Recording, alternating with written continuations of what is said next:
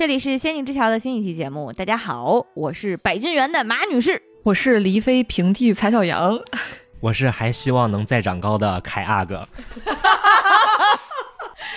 哎呀，不知道大家能不能听出来我们这期节目要录什么呀？哎呀。如果你不知道录什么的话，我觉得很有可能你还没看过啊。如果你没有看过的话，我们一定要说，真的非常羡慕你，你还有这么好看的电视剧没有看过。是的，嗯，今天我们要录的是《甄嬛传》国民大剧《甄嬛传》啊，呃，我强烈强烈推荐，如果你真的还没有看过的话，你你可以听个开头啊，听到马上就要剧透的时候呢，就赶紧去看吧啊，毕竟现在。内地娱乐圈的形势，大家也都知道，三天塌一个房，然后塌完房之后，相关的电视剧就都纷纷的该下架下架，该删改删改了啊！我们每次现在有明星塌房的时候，大家都在 在线做法，祈祷《甄嬛传》的明星，大家一定要谨慎做人，保住我们最爱的这部剧。嗯，因为当时就是塌房特别厉害的那一段吧，然后大家都纷纷表示，哎呀，已经买了光盘了。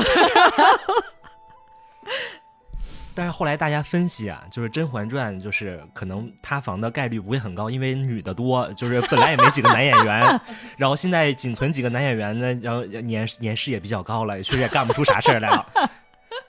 就是大家记得交税就可以。孙俪啊，听到了吗？孙俪，陈建斌也要谨慎做人呀，毕竟他一他的戏份要是删了，这剧基本上就没法看了。嗯。《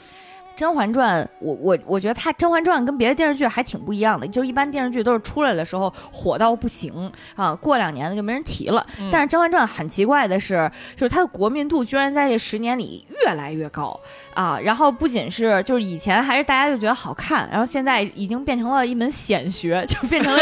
真学啊！就是我当时我其实为什么看呢？因为我其实看的晚时间还挺晚的，我是今年才看的啊。是在我们推荐了这么多年，终于今年开始看。我其实也是今年才看的，但是其实在我今年看之前呢，我已经对这个剧有点了如指掌了，可以说，就虽然一点没看过，但是台词儿哎一句不落，全都会背。甄嬛现在就是这个甄嬛啊，作为一个现象级的电视剧呢，被大家盘的有多厉害呢？就是他开创了啊，就是据我不精确的考证啊，然后甄嬛其实开创了一个玩法，就叫和电视剧的古诗接龙。对，然后大家纷纷的参加这个《甄嬛传》的古诗接龙，比如说啊，“天涯何处无芳草，为什么就本宫生不了？”衣带渐宽终不悔，熹妃娘娘这张嘴。床前明月光，你听臣妾心口慌不慌？春风又绿江南岸，你打扮的花枝招展的给谁看？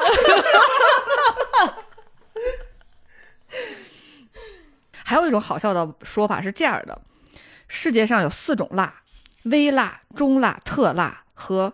皇阿玛他老了。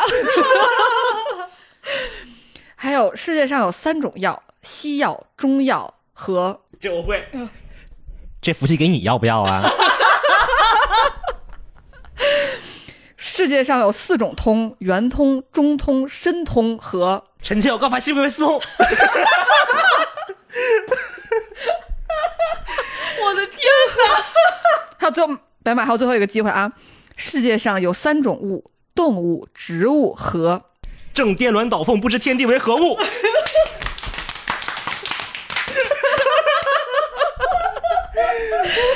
凯凯赢了！我的天哪！哎呀，就说起来，我们几个人要说想聊《甄嬛传》呀，我们就马上拉了一个群。我们这个群叫什么呢？就叫“过情关”。过情关。哎，在这儿也科普一下啊，如果如果你居然还真的没看过《甄嬛传》的话，就是“过情关”其实是，呃，现在大家说自己看《甄嬛传》的一个动词，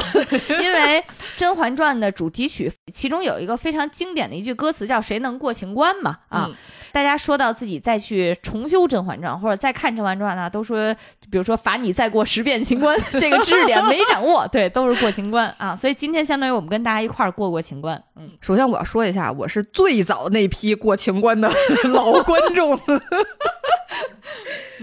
我第一次入坑其实也不是从头看的，就是他刚播的时候，大家都说好看，但是我没看。我是从哪儿开始呢？就是有一天在家播着播着电视，哎，熹妃回宫了，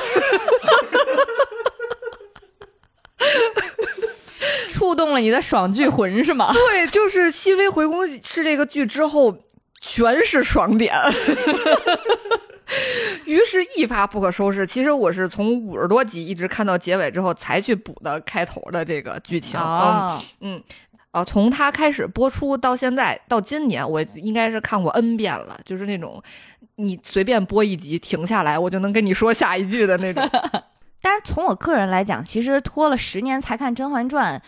嗯，我站在现在我再去反思自己的时候，我会觉得这里面有我自己的偏见啊。为什么呢？因为本身我其实挺抵触宫斗剧这个这个这个内容内容品类的，嗯就是嗯。当然，作为一个前影视行业的从业者，我也知道本身定位成什么样，取决于宣发方认为什么样卖钱啊，它不一定真实反映了这个片子最后到底要表现什么啊。这种活儿我们也干过啊，但是呢，我就在想，就是跟它可能类型比较接近的，什么所谓的历史剧啊，什么所谓的权谋剧啊，然后所就是历史剧和权谋剧，其实听着都跟宫斗剧属于讲的事儿差不太多，但是你就会觉得好像前两种听着要格局更大，然后讲的东西更严肃、更值得看、更有价值一点啊。对我来讲，我听到宫斗剧的时候，我可能第一反应是，这一定是几个娘娘之间扯头花的事儿嘛啊，就是反正就是无非就是最后。谁能争取到皇上对自己的宠爱，然后我就我就能封妃，我就能吃大肘子啊，我就能在宫廷里有地位，怎么怎么样，就诸如此类的这种，这是我的第一直觉反应啊。然后尤其在接受了一些女权思想之后，你就会觉得这些简直是太没有出息了。你后宫里的娘娘，这不就是在搞雌竞吗？你不就是？你不就是几个女的在一块儿拉帮结派，然后几个女的在一块儿想尽办法踩对方，然后获得皇上对自己的青眼吗？这个其实我我当时可能觉得自己的想法，哎，我好像想的很深刻，我好像我的判断好像很正确，但其实我我在都看完之后再去重新看这个剧情，再去分析这些人物的时候，会觉得其实我原本的这些偏见才可能是带有了一些所谓的无论是厌女还是怎么样的一些就是原本的想法，因为。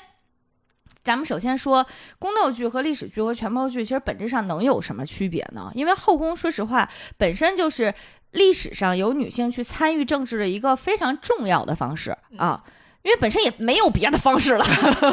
本身在没有别的方式的情况下，那肯定就是跟后宫较劲儿嘛，对不对？然后尤其是远了的话，咱往汉朝倒，它可能是有一些外戚干政。嗯，对不对？是的，嗯尤其是我当当时我在写稿的时候，写到“外戚干政”这个词的时候，我就说怎么分的外，怎么分的内呢？其实你的视角还是你站在一个我是皇上的视角，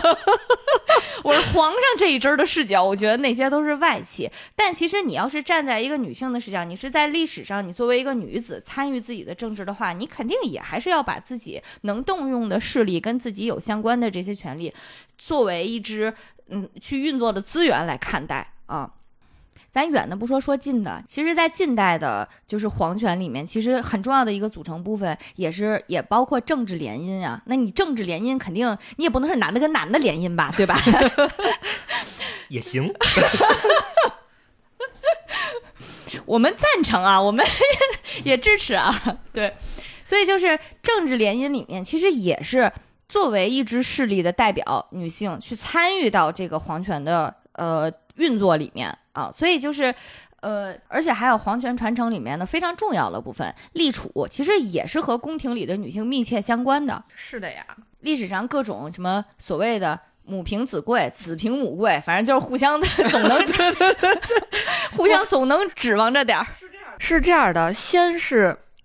母凭子贵，就是首先你得有儿子，然后儿子每个人都有儿子之后，就是子凭母贵，就是谁娘家身份更高。对所以从这个角度来讲，就是后宫里的女性完全不是说只能凭借自己性别这一条就能够，你别说凭借性别了，你都你跟跟你的脸身材什么跟你就没什么关系，主要是看你背后的政治势力啊。所以你说女性在嗯宫廷里面，他参与的程度有多深？参与的程度有多深，全看这个皇上行不行呀？对，如果。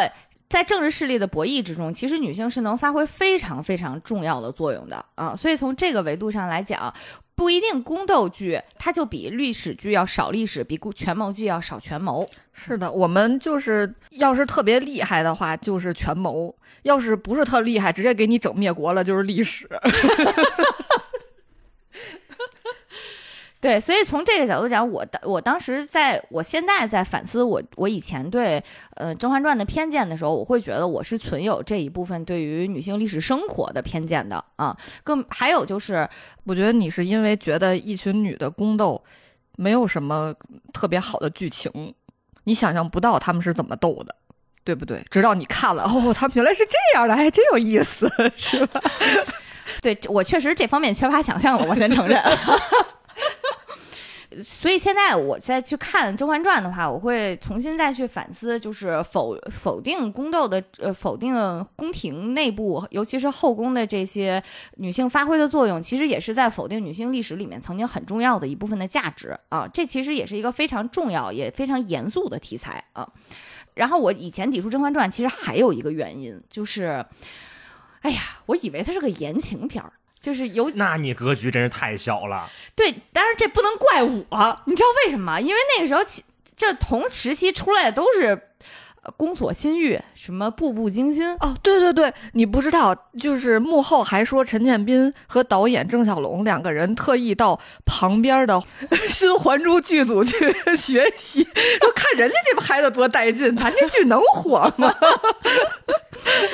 对啊，就是我虽然我没看过这两部剧啊，我也并没有拉踩的意思，但是至少从这两部剧来来看，你能知道同时期在类似的题材，然后类似的原著里面，它最后改编的成品是什么样，是一什么什么调性啊？就是这个调性可能确实不是我的菜啊。我也是后来看了一些呃资料的时候才发现，其实《甄嬛传》的这个定位在。在从选角的时候，其实就能看出端倪了，因因为那个时候怎么说呢？说一个很有历史感的词儿，就是最开始舆论发酵都是在什么天涯论坛呀 这种古早的地方去发酵，然后第一个争议就是选角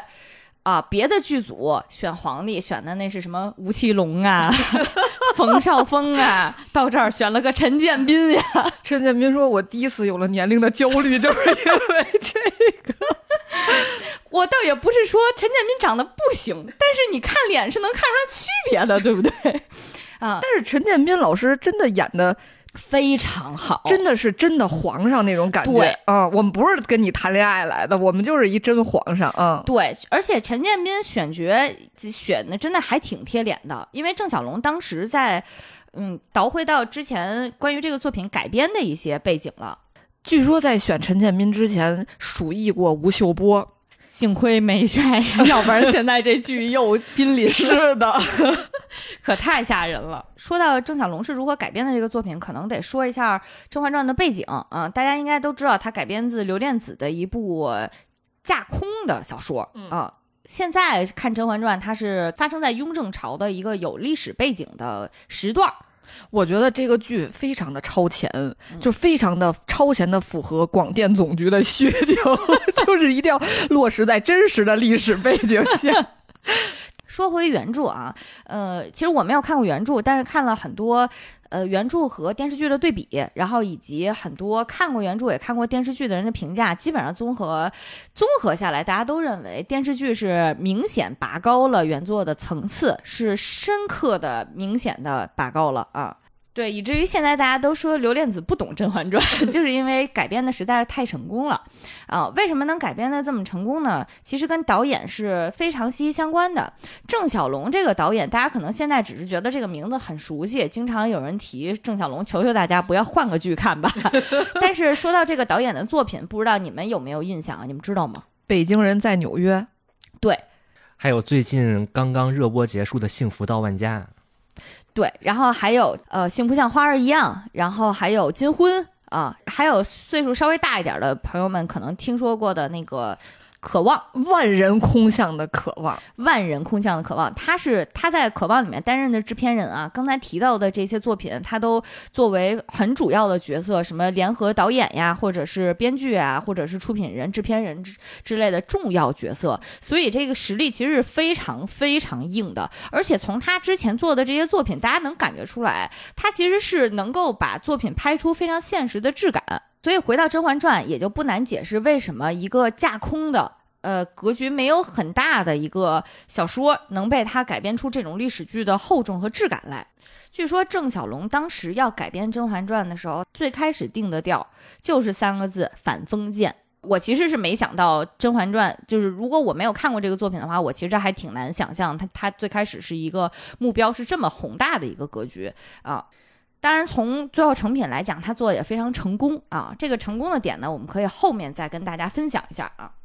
咱现在聊反封建的话，可能就是觉得要推翻以前的那些乱七八糟的东西嘛，对不对？但是具体推翻的是什么？其实，在这个作品里面跟大家呈现出来，就是身在宫廷里面，身在这种非常专制的皇权里面，每一个人都在被碾压，都在很痛苦。然后他们都有自己想追求的东西，并且求而不得。他们都有曾经对于这个呃，对于皇权有着很美好的幻想，然后又纷纷破灭。然后在这个过程当中，有人直接就香消玉殒，然后也有人苟延残喘，也有人众叛亲离。但是这一切的一切，你可以说怪皇后，你也可以说怪皇上，但是归根结底，皇上也是受害者。最后呢，就变成了一个所有人都在被压迫的局面。通过这种故事的讲述，我觉得郑晓龙确实成功的完成了自己的任务，就是他是在反封建的。就是最后，即使你成为了皇上，或者说即使你斗倒了所有人，成了宫斗冠军，最后当了太后，其实你最想要的东西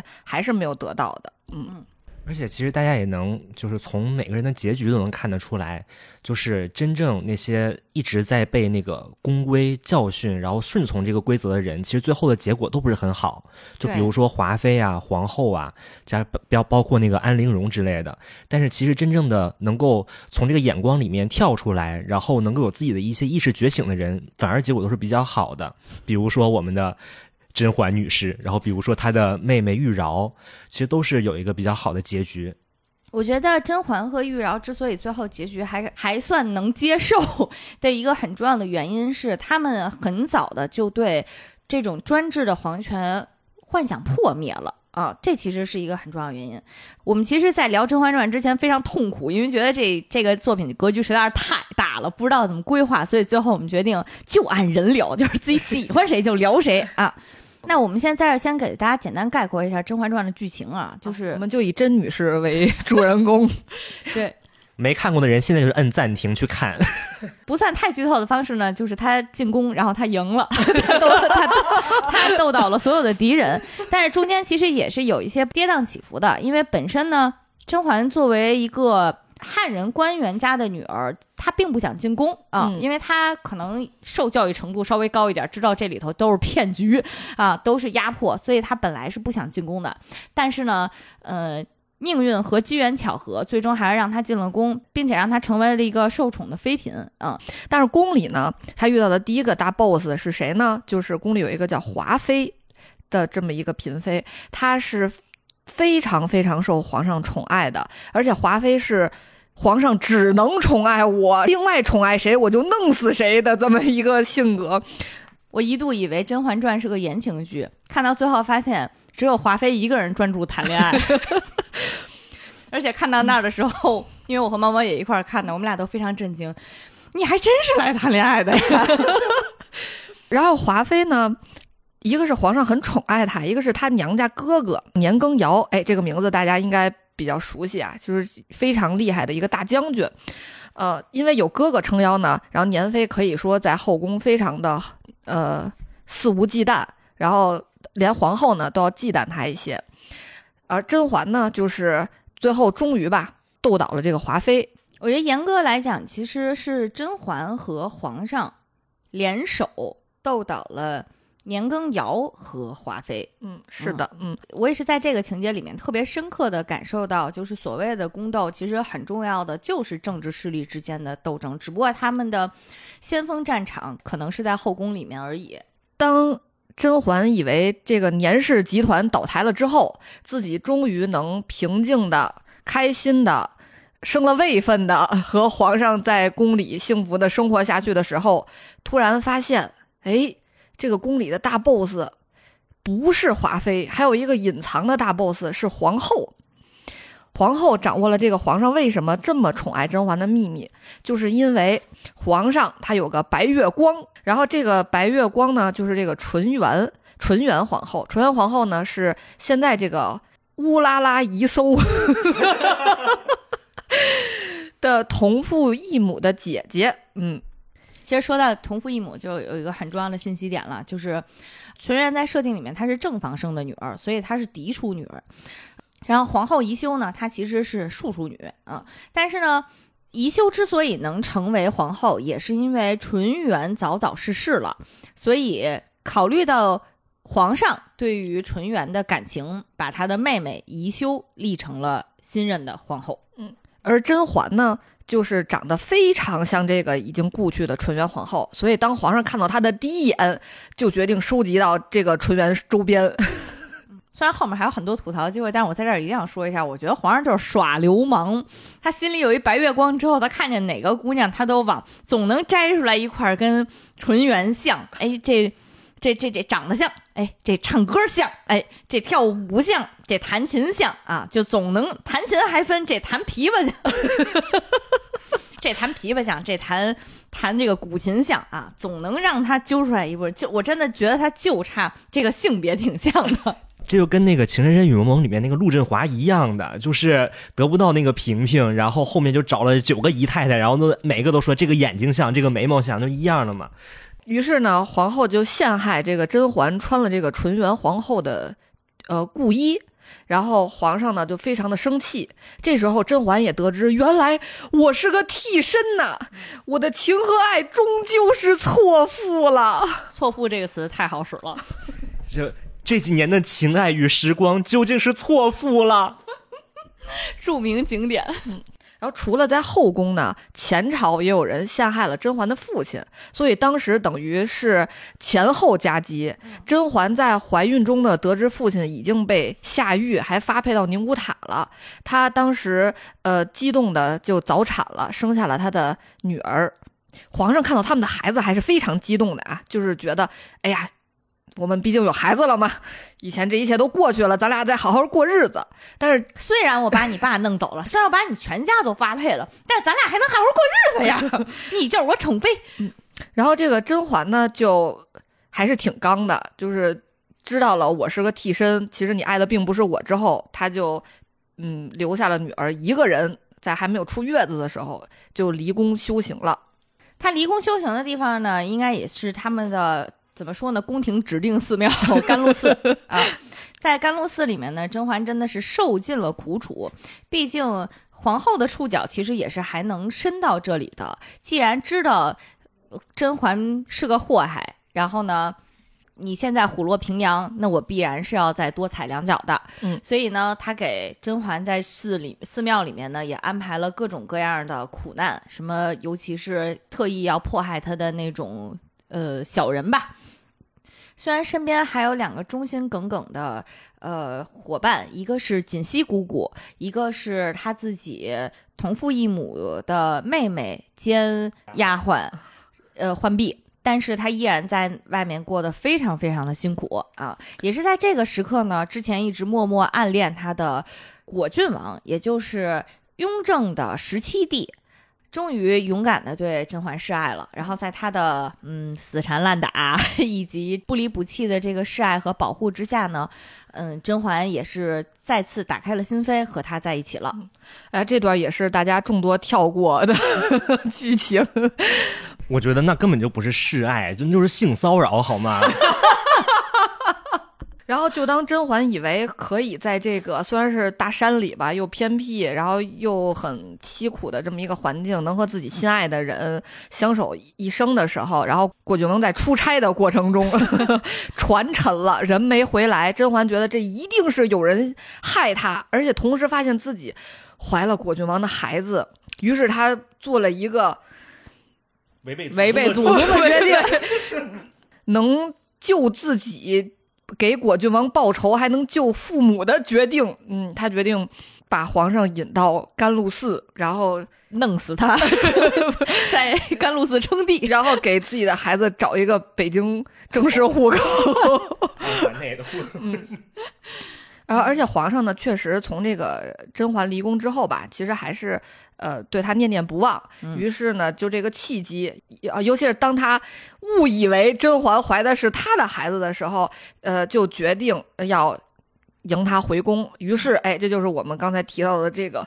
熹妃回宫，回宫。而甄嬛回宫之后，就开始了啊，这个开挂了。开挂了，这个大女主爽文就开始了，可以说是神挡杀神，佛挡杀佛，皇上挡就弄皇上。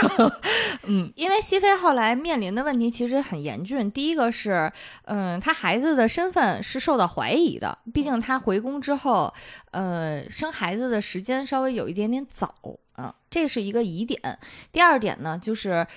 她的旧敌人依然没有罢手，像皇后呢，其实对他也算是嗯念念不忘必有回响了，嗯一直在安排着在害他。第三呢，就是他自己客观也要面临的问题是，嗯，皇上如果对他的身份存疑的话，其实他面临的就是生死存亡的这个问题了。是的，还有一点呢，就是皇上年事已高，那在立储的这个问题，就会有朝内外的政敌站出来说话，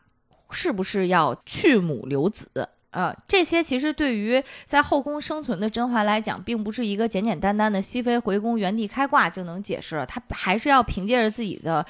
呃，才智和谋略，一步一步的挺过来，嗯然后一步一步的成功。最后的剧情其实就像我们刚才高度概述版的一样，就是甄嬛干掉了一切敌人，包括皇上，然后挺到了最后，孤家寡人，荣华富贵。嗯，嗯，哎，那你们看完《甄嬛传》之后，有没有觉得自己和里边的谁比较像？比如我，我就觉得我特别像安陵容。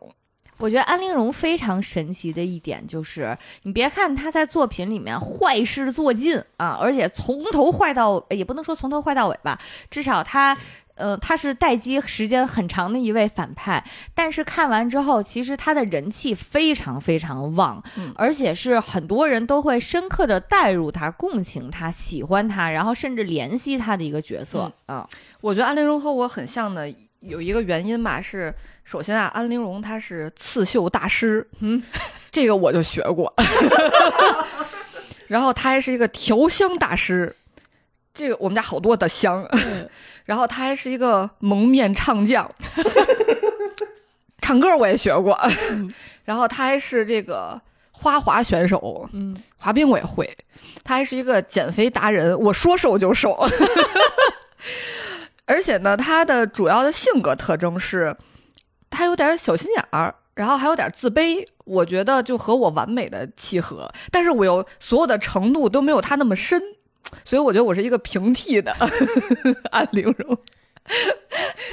其实我有一段时间也有点像安陵容，就我有点敏感，你知道吗？就我非常的敏感，比如说，就可能是高中或者初中的时候，就会有一种就是啊，三个人的友谊太拥挤，我退出这种感觉。就比如说，假如说啊，今天咱们三个一块儿就说要吃饭。然后我给白马推荐个餐厅，我说来咱吃这个好不好啊？然后白马说，哎，上次蔡小杨说一个餐厅可能挺好吃，我这时候我就说完了，他们两个背着我谋略什么事情，我又被抛弃了，我永远都是多余的那一个，我就会有这样的想法。但是后来就是长大了之后啊，就没了。我万万没想到你上来居然说最像的地方是多才多艺。在这儿也介绍一下安陵容啊，安陵容呢出身于一个小地方，松阳县城安碧怀之女，安陵容的父亲是松阳县城，这个县城其实本来就不是一个大官儿，就不是说什么县长之类的，其实顶多就算是一个县长的副手。对，呃，县县长助理吧，可能是。然后呢，他这个官儿其实也不是他自己考来的，还是安陵容的妈妈通过自己做绣娘，一点点刺绣攒钱给他捐来的官儿，也就是花钱买来的官儿。所以说，他其实本来的出身就非常的低微。所以说，他来到这个后宫选秀的时候啊，他一直就抱有这种，就是我要光宗耀祖，我要让我家就是祖坟冒青烟那种的，就是感觉全家都指着他这一次了。在这儿其实也可以提一下，就是在妃嫔的这些家世体系里面，其实有一部分人是京官，然后有一部分人呢是属于地方官。然后地方官呢，虽说不一定就穷，但是在政治地位上来讲，他肯定是要稍微有一些差异的。呃，还有呢，就是有一部分是武官，有一部分是文官。一般来讲呢，武官就比较看战绩了，就是如果有战绩的武官，那话语权就更加往上。安陵容的父亲呢，就属于是地方官里面的文官，并且这个地方呢也不是特别富有的，因为这个松阳县呢其实是现在呃丽水下的一个县，它其实不属于传统就是传统区域划分里面那种特别富庶的地方。嗯，就按九品芝麻官儿这么理解吧。嗯，安陵容的爸爸应该是这样的。嗯，当然刚才也提到了，他爸这个官职呢，又是安陵容他妈。做绣娘缝出来的，这个缝出来之后呢，安陵容他妈也并没有得到一个非常荣宠的位置，并不是说作为正妻，尤其是作为有着巨大贡献的扶持了丈夫的正妻，得到什么样的尊严，得到什么样的一个回报，反而呢，他父亲扭脸儿就又娶了几房小的啊，而且呢，任凭自己新娶的几房。小的在欺负之前的这位正妻，呃，所以安陵容看起来就是母亲为父亲，呃，一直做呃绣活，然后眼睛也绣的看不见了，然后但是父亲呢还无情无义的让这些小妾们一直欺负他的母亲，然后他他们俩应该我觉得是在呃他们家里非常艰难的求生吧，可以说，所以我觉得他心计很深，也是因为他从小就是在这些勾心斗角的这个宅斗中长大的。而且他从小长的这个环境，也让他的眼界受到了非常大的局限。我在想啊，就是与其说是眼界受到了局限，换一个稍微温和一点的说法是，他从小到大耳濡目染，就只有一种生存模式，就是弱肉强食。你对于他有有爱有恩，那又怎样呢？那他如果要是不想对你好，他就是可以扭脸让别人欺负你啊。那你只能依附强者而存在啊。所以在他生存的这个环境里面，只有这种生存模式，所以他未必相信这世界上还有别的求生的法门。这种思维定式其实是未来他做出很多选择的一个背地里的一个潜在的动机，而且安陵容这个开局真的特别不好，他本来就是小地方来的。他又有点来晚了，然后他还特别自卑，整个人诚惶诚恐的，还撞到了一个最不好惹的秀女，那个大家都说叫四季姐嘛，夏冬春。嗯，这个夏冬春呢，因为家世很厉害，然后所以就看不上。说到夏冬春这个家世，其实也是对应我们刚才讲的这个论资排辈儿。夏冬春家就是武官儿，感觉上战绩应该不错。这个夏冬春呢，真的是非常的跋扈，而且特别看人下菜碟儿。他一看这个安陵容穿的又破，又没有戴过什么好首饰，撞了他之后，夏冬春就是极尽嘲讽之能嘛。然后不仅贬他说：“你看你那个衣服都过时了，戴的都是什么素簪子。”然后那个呃，还让他下跪道歉，就是等于一个自卑的孩子。遭到了最强的霸凌，真的是惨，真的是太惨了。但是呢，也幸亏这个呃，我们的女主甄嬛呢，就是看不过眼，出来救了他一下，这是成功的让这个安陵容在开局就加入了这个甄嬛的战队。我之前看到过一个说法，其实还挺唏嘘的，就是对于当时的甄嬛来讲，你说她有多死心塌地的对。安陵容呢，其实也没有。对于他来讲，做这件事情是举手之劳。就是，呃，夏冬春你也欺负不到我，然后呢，你在这儿为非作歹，我也看挺看不上你的。你现在欺负人，我也不想让这事儿闹太大，那我就制止一下你的暴行。这个是。甄嬛视角她做的一个举手之劳，但是对于安陵容来讲，那是什么？那是血液里的一道光，你就是正道的光，照在我人生的路上。所以同一个举动，对于两个人如果意义差别那么大的话，其实对于两个人的关系来讲是会很不健康的。呃，除了甄嬛帮他解围之外呢，因为刚才香龙春一直在嘲笑那个安陵容没有什么首饰可以戴，所以甄嬛就随手给她摘一朵花，就戴在了那个安陵容头上。然后这朵花呢，也成为了安陵容最后入选的一个原因，因为当时正好有一只蝴蝶落在了她那个头上戴那朵花上。当时皇上就说：“那就别给你赐花，让你就把你打发走了，就给你留一个香囊，让你留下。”然后当时他就觉得，正好这朵花让他入选了，所以他对甄嬛其实带有感激之情的。其实从安陵容的视角去看甄嬛的这一系列举动，都会觉得，呃，她眼里的甄嬛一定是那种有一点，就是上天派来的贵人，或者是你就是天上天使呀，就是会有这种感觉，就是你随手对我的任何一个善举，都能成为改变我人生命运的一个人。虽然我很像安陵容，但是 我很不喜欢她的原因是，她最后真的就变成了，呃，升米恩，斗米仇了。就是甄嬛这样的帮他，然后还把他收留到他们家里，因为安陵容没地儿住嘛。然后就是他外地来的，住在客栈里，其实也被客栈的人欺负。然后那个他入选之后，到有这个教引姑姑来教规矩什么的，都是甄嬛。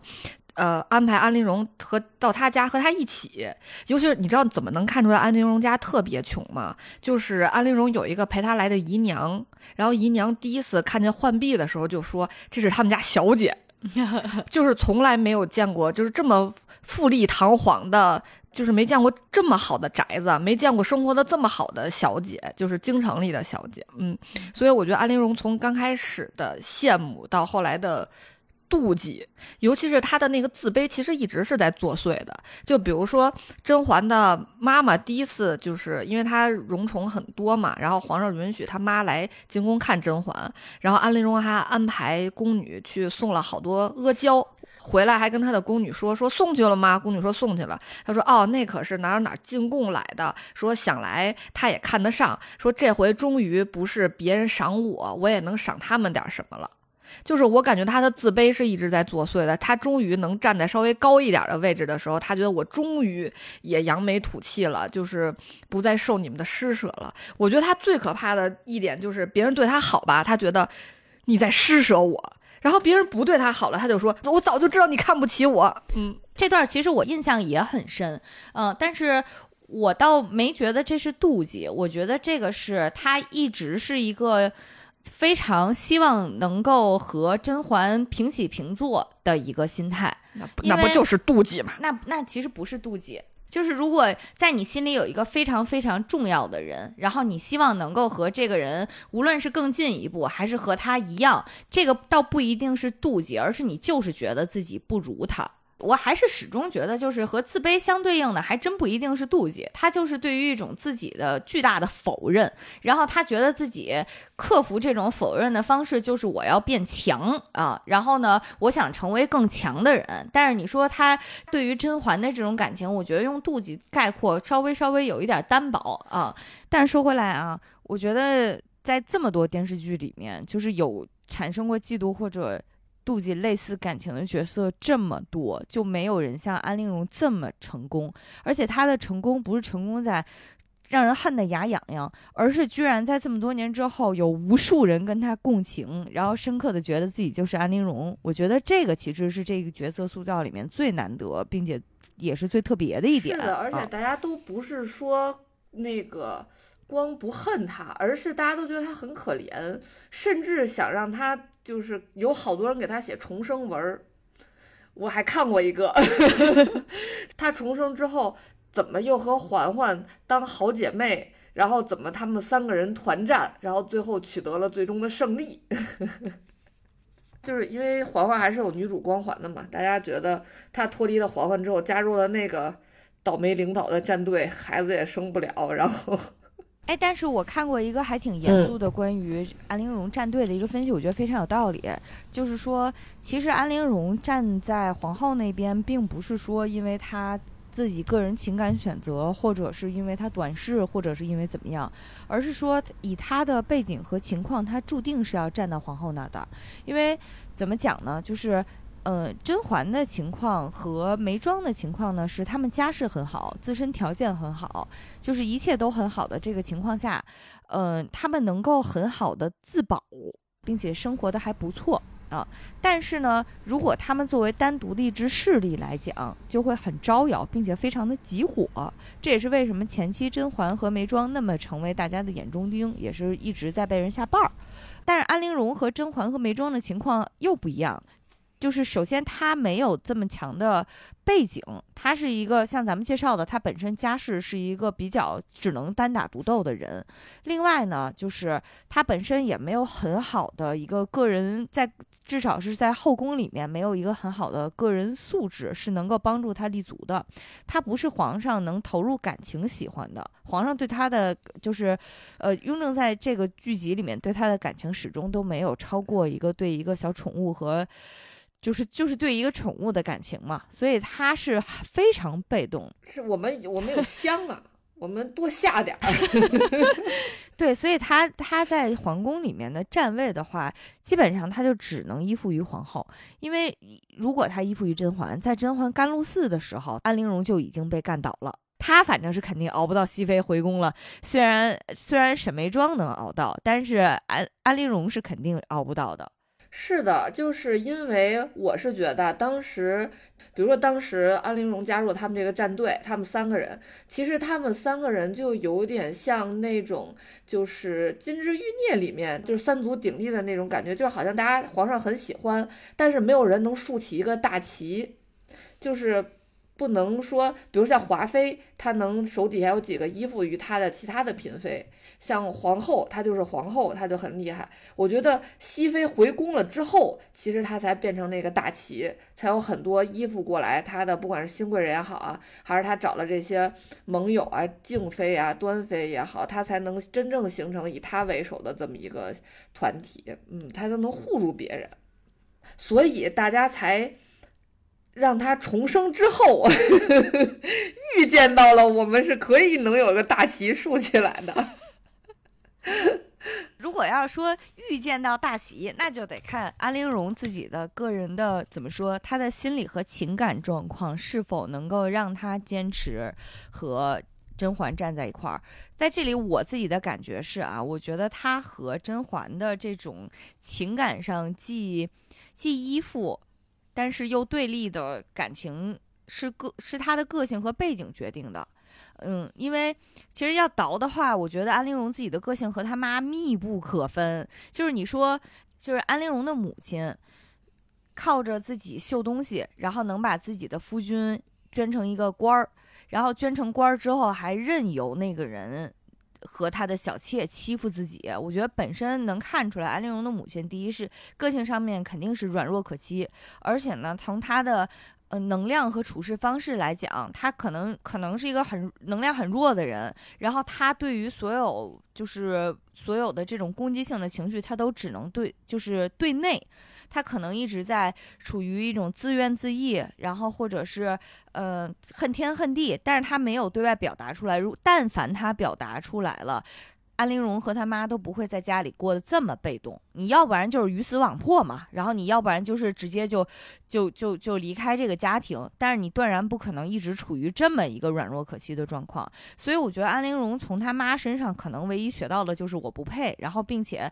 嗯，不断的自我 PUA，然后不断的去自我献祭。对他妈其实一做的事情就是奉献自己，然后希望别人能可怜可怜自己，然后念在我做了这么多事情的情况下，呃，你是不是能对我好点儿？他一直都请求的是一个就是来自更上一层能量的怜悯。我觉得这种对于权力的依附，这是安陵容所学到和得到的。嗯，他没有一种平等的对待权力的感觉。嗯，而且他其实他的性格是他不会正面去对抗，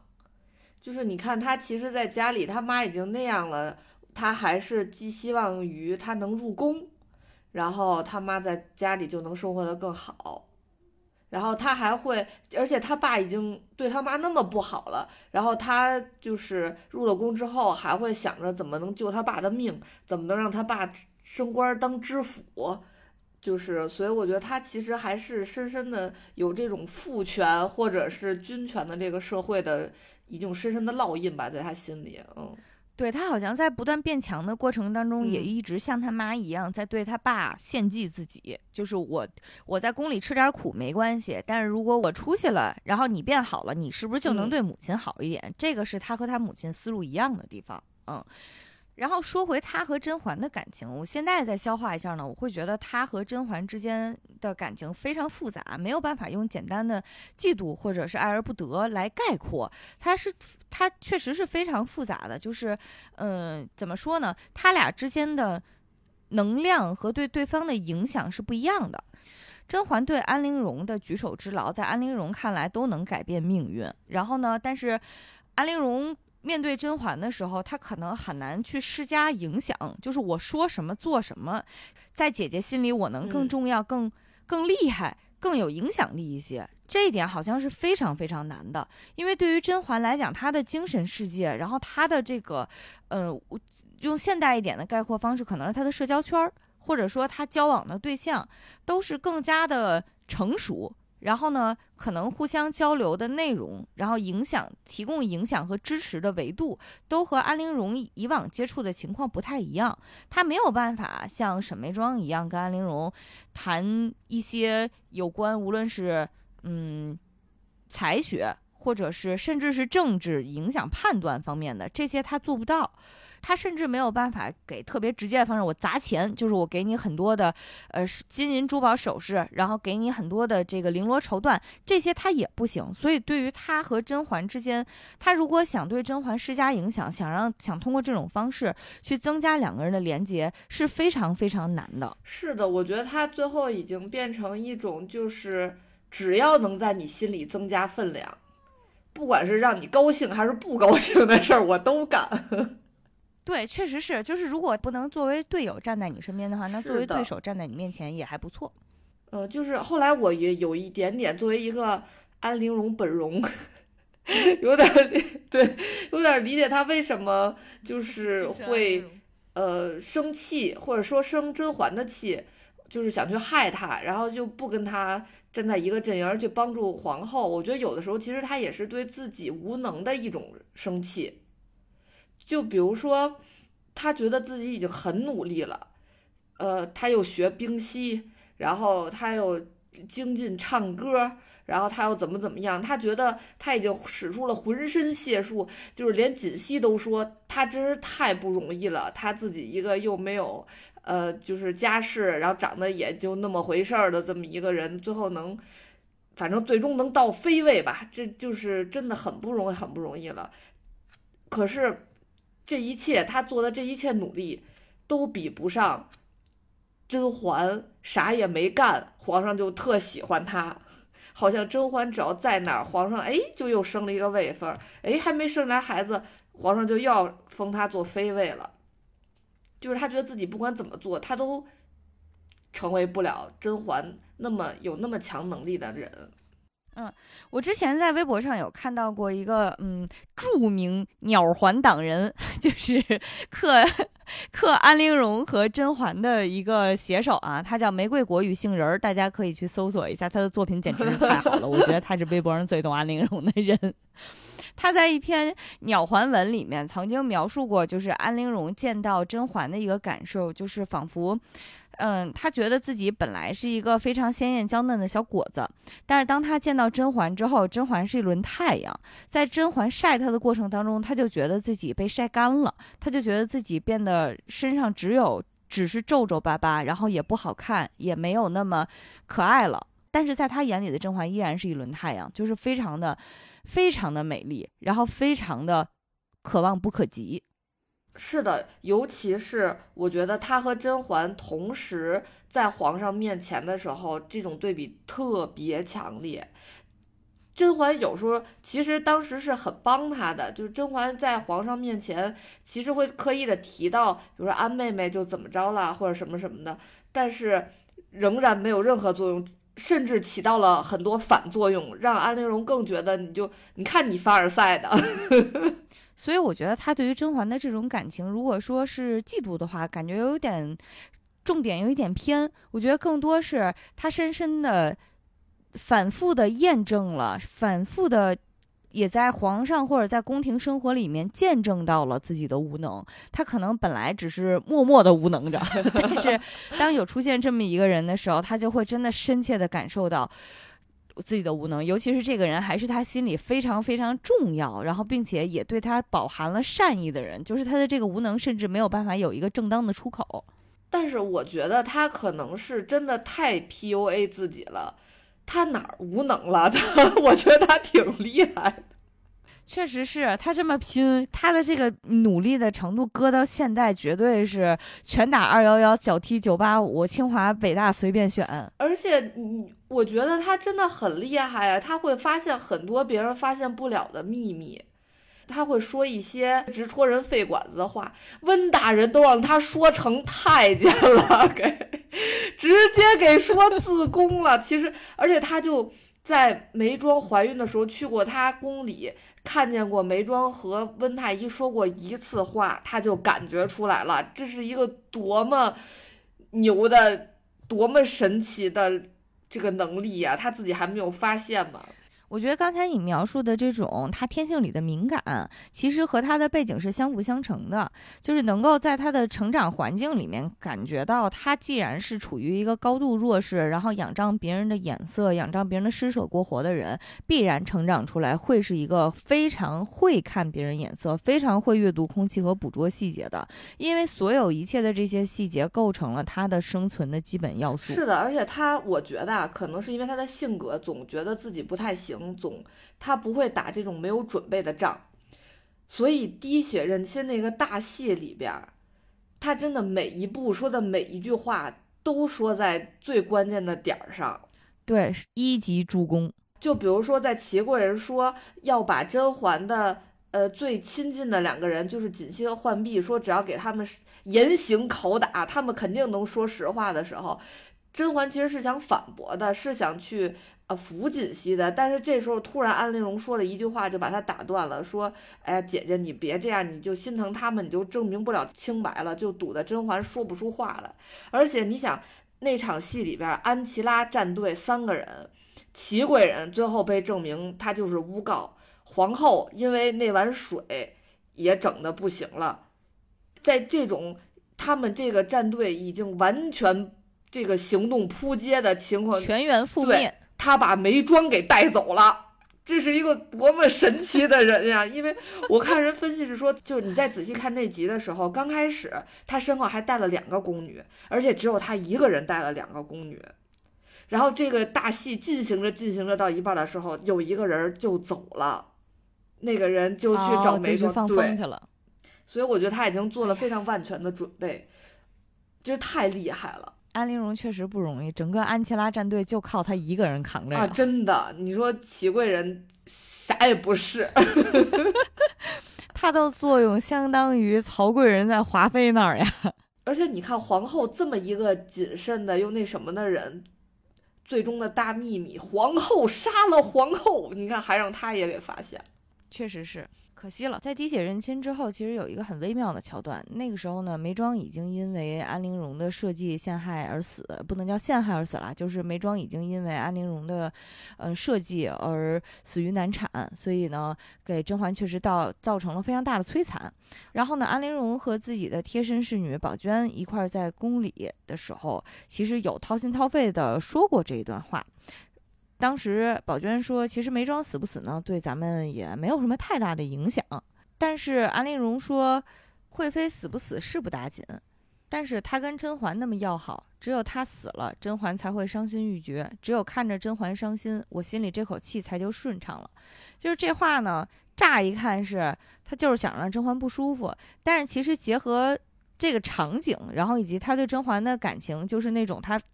非常计较甄嬛心里有纯贵人呀，然后甄嬛和眉庄的感情很好呀，这几件事情综合来看的时候，你才能意识到，就是安陵容对于甄嬛的这种感情呢，其实真的就是我一定要在你心里有一个位置，不不是作为最亲近的朋友，也要作为最最直过最直接的敌人。他通过害死眉庄这件事情，也能够对甄嬛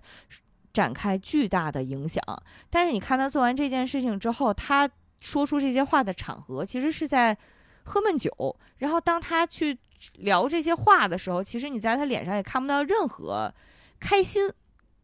就是所以他的那个感情在这里呈现的是特别特别复杂的。是的，我觉得非精神安陵容不能理解。我之前还看到一句话，觉得用在安陵容和甄嬛身上特别贴切。嗯，这句话来自京剧《锁麟囊》。那个京剧的桥段其实是一个富家小姐在机缘巧合的时候救了一个贫家女，然后给了她一些自己的贴身的呃金银细软吧。扶助了一下这个女孩一把，后来呢，这两个人机缘巧合之下，形势逆转，也是这个贫家女去帮的之前的那个富家小姐，大概是这么一个挺皆大欢喜又有一点宿命含义的故事。这个京剧里面其实有一个有一句话，就叫“分我一只珊瑚宝，安他半世凤凰巢”。就是怎么解释呢？就是相当于对我来讲，只是可能是我手边的一个小宝贝，是一个漂亮的珊瑚。但是对于这个路边非常漂泊的、非常零落的，就像一个小鸟或者是一个什么小动物一样的一个女孩来讲，我的这个珊瑚就已经是她这半辈子住过的像凤凰巢一样华贵的地方了。嗯，所以我觉得他们俩这这句话非常非常像安陵容和。甄嬛之间的感情，甄嬛其实之前对于安陵容施加的影响就是给了她珊瑚宝，但是对于安陵容来讲，就是如果我也想给你珊瑚宝，那应该怎么办呢？其实他俩的悲剧都是源于这样的一个概念。哎，你这么说，他会不会有一点点像林黛玉？就是这个珊瑚宝不是独给我一人的，我宁可不要。不一样，我觉得非常不一样。就是黛玉所追求的是我是你心里独一无二的，但是在林黛玉情感的语境下，她和这两个人是 soul mate，是完全对等的一个关系。但是在珊瑚堡凤凰巢的这个语境里面，两个人本身就是一个是太阳，然后一个是太阳照耀下的一朵小花儿。现在安陵容的问题就是她不想当小花儿了，她也想当太阳。而且我甚至想温暖你，怎么办？我要不然就是温暖你，我要不然就是烫死你。他现在是争取能开出一朵毒花儿。我觉得他对甄嬛由爱变恨的一个原因是，首先他以前很自卑的时候，然后甄嬛很得宠的时候，我觉得他并不很嫉妒甄嬛。就有一句话特别准确，就是说，当两个人差距特别大的时候，你只会仰望他；当两个人好像又差不多的时候，你才会嫉妒他。就是当安陵容完全自己没有宠爱的时候，然后她跟甄嬛其实感情那时候还挺好的。当她也分得了一些宠爱之后，她觉得哎，我们俩可能也差不多了。结果发现原来不是。就比如说，她得了浮光锦之后，她就赶紧去送给甄嬛，她就觉得你看我也有好东西给你，是吧？不是你老有好东西给我了。结果万万没想到，甄嬛转手就送给浣碧了。这段我存疑，这段我来跟大家分析一下啊，也是我第一次看和后面看人分析的时候感受不一样的。那个剧情是这样的，呃，甄嬛面当时面临的情况是，她自己的呃派系里面的两个人，一个是甄嬛自己，一个是沈眉庄。嗯，是她从小到大的好姐妹，两个人出身接近，然后才学呀和知根知底的程度也都是非常接近的。然后呢，还有一个人就是安陵容，安陵容等于是他们在入宫之前刚刚因为机缘巧合结成的这种比较亲密的关系，啊，这个是他们镇派系的情况。但是那个时候的沈眉庄已经因为宫廷的内部斗争被禁足了。啊，等于就是一个完全发挥不了任何作用的一个人。沈眉庄后来给甄嬛写了一张纸条，上面写的内容是：呃，珍重自身，扶持玲珑。就是说，现在你一个人孤军奋战是肯定不行的，所以你要把玲珑捧起来。安陵容当时面临的情况是什么呢？她可以说是新的这批秀女里面最不受宠、最不受待见的一个。都不光是她在皇上翻牌的侍寝的时候排在最后一位，而是当第一次翻到她的时候，她因为太紧张、太害怕的原因，在床上一直发抖。所以皇上看了她一眼，就说：“我不喜欢强迫别人，所以你走吧。”然后就把她原封不动的送回去了。在此，安陵容喜提了自己的第一个外号。菜鸟果果是吗？就被 裹着被子又送回来了，所以被人称为菜鸟果果啊。所以当时呢，玲珑也非常的不受宠，也很需要一些支持。然后呢，甄嬛也需要扩充自己战队的实力，所以他就真的是精心策划了一个安陵容的出场。甄嬛是一个非常擅长打造呃情境的人，甄嬛简直是一个现场演出的导演呀。她那一天，她都不是说。我带着安陵容一块儿去见见皇上，咱俩好好的唠一唠啊！我给你安利一下，推荐一下，我给你演示文稿 PPT 一把，都不是这样的。他是直接在夏天一个非常明媚的午后，然后他把自己最清秀的一身翠绿色的裙子让安陵容穿上了，然后他自己为了衬托安陵容，特意穿了一身粉紫色，同时呢，让安陵容在夏天的池水边。对着夏雨荷，对着夏天的这个雨后的荷塘，就唱歌，而且唱的呢也确实是非常好。这个是安陵容人家自己自身的才艺了，甚至是在演出之前啊，在这个唱歌之前，安陵容都特别紧张，他都不敢唱，都说咱今天回去吧，我不想唱，不想演了啊。最后还是被甄嬛强行演了这一出，而且演出效果确实非常好。当时皇上就。就非常不怀好意的，就哎，这姑娘不错，哎，这这挺好，走，陪我陪我唠会儿。然后当时呢，甄嬛也就非常识趣的就走了嘛，就把这个空间留出来。果然那天，哎，安陵容就成功侍寝了，在皇上那边呢刷了一回存在感。其实理论上，按照此前的规划，安陵容应该是正式加入了甄嬛的战队。对吗？但是对于安陵容来讲，她确实得了赏赐，那个赏赐也确实是浮光锦，也确实是还不错。但是她赏赐的时候的态度其实是这么说的：她先说这个，这是皇上赏的浮光锦，我给姐姐送过来了啊。然后呢，甄嬛的反应也很微妙，表达的意思是别这么客气，咱们都是自家人。再说了，我也算半个媒人。这句话其实是什么意思呢？他是在暗示安陵容。你这条线是我牵的，现在你成功了，你应该来加入我的战队，向我投诚。这个是他真实的意图。他俩不早就是一个战队的了吗？都战斗那么长时，都战斗了三十多集了。不，这个是此前的战斗和此就是这个是之前在安陵容得宠之前，这是安陵容得宠之前的事儿。但是安陵容得宠之后，他是否要改变自己的阵营是不，这是未知数，你也不知道。啊，所以甄嬛当时这句话其实已经很明显的透露出来了，我是半个媒人，你现在应该听我的指挥了。怪我，怪不得我可能活不过第五集。啊，但是安陵容对此的反应其实是很微妙的，她没有很明显的去去表态什么。她送浮光锦的时候，甄嬛还说了一下，我记得这个浮光锦好像挺名贵的哈，就提了这么一句，好像然后呢。呃，说内务府一共好像就送了几匹呀？安陵容其实是没说送了多少，我是怎么分配的？但是她只是拿过来给了甄嬛，那剩下的应该给谁投诚呢？甄嬛说了这句话之后，果然安陵容才交代说，呃，确实我还剩了几匹，我送给皇后了。哦，啊，所以其实对于甄嬛来讲，她通过这一段对话能明确的信息点是，我现在已经。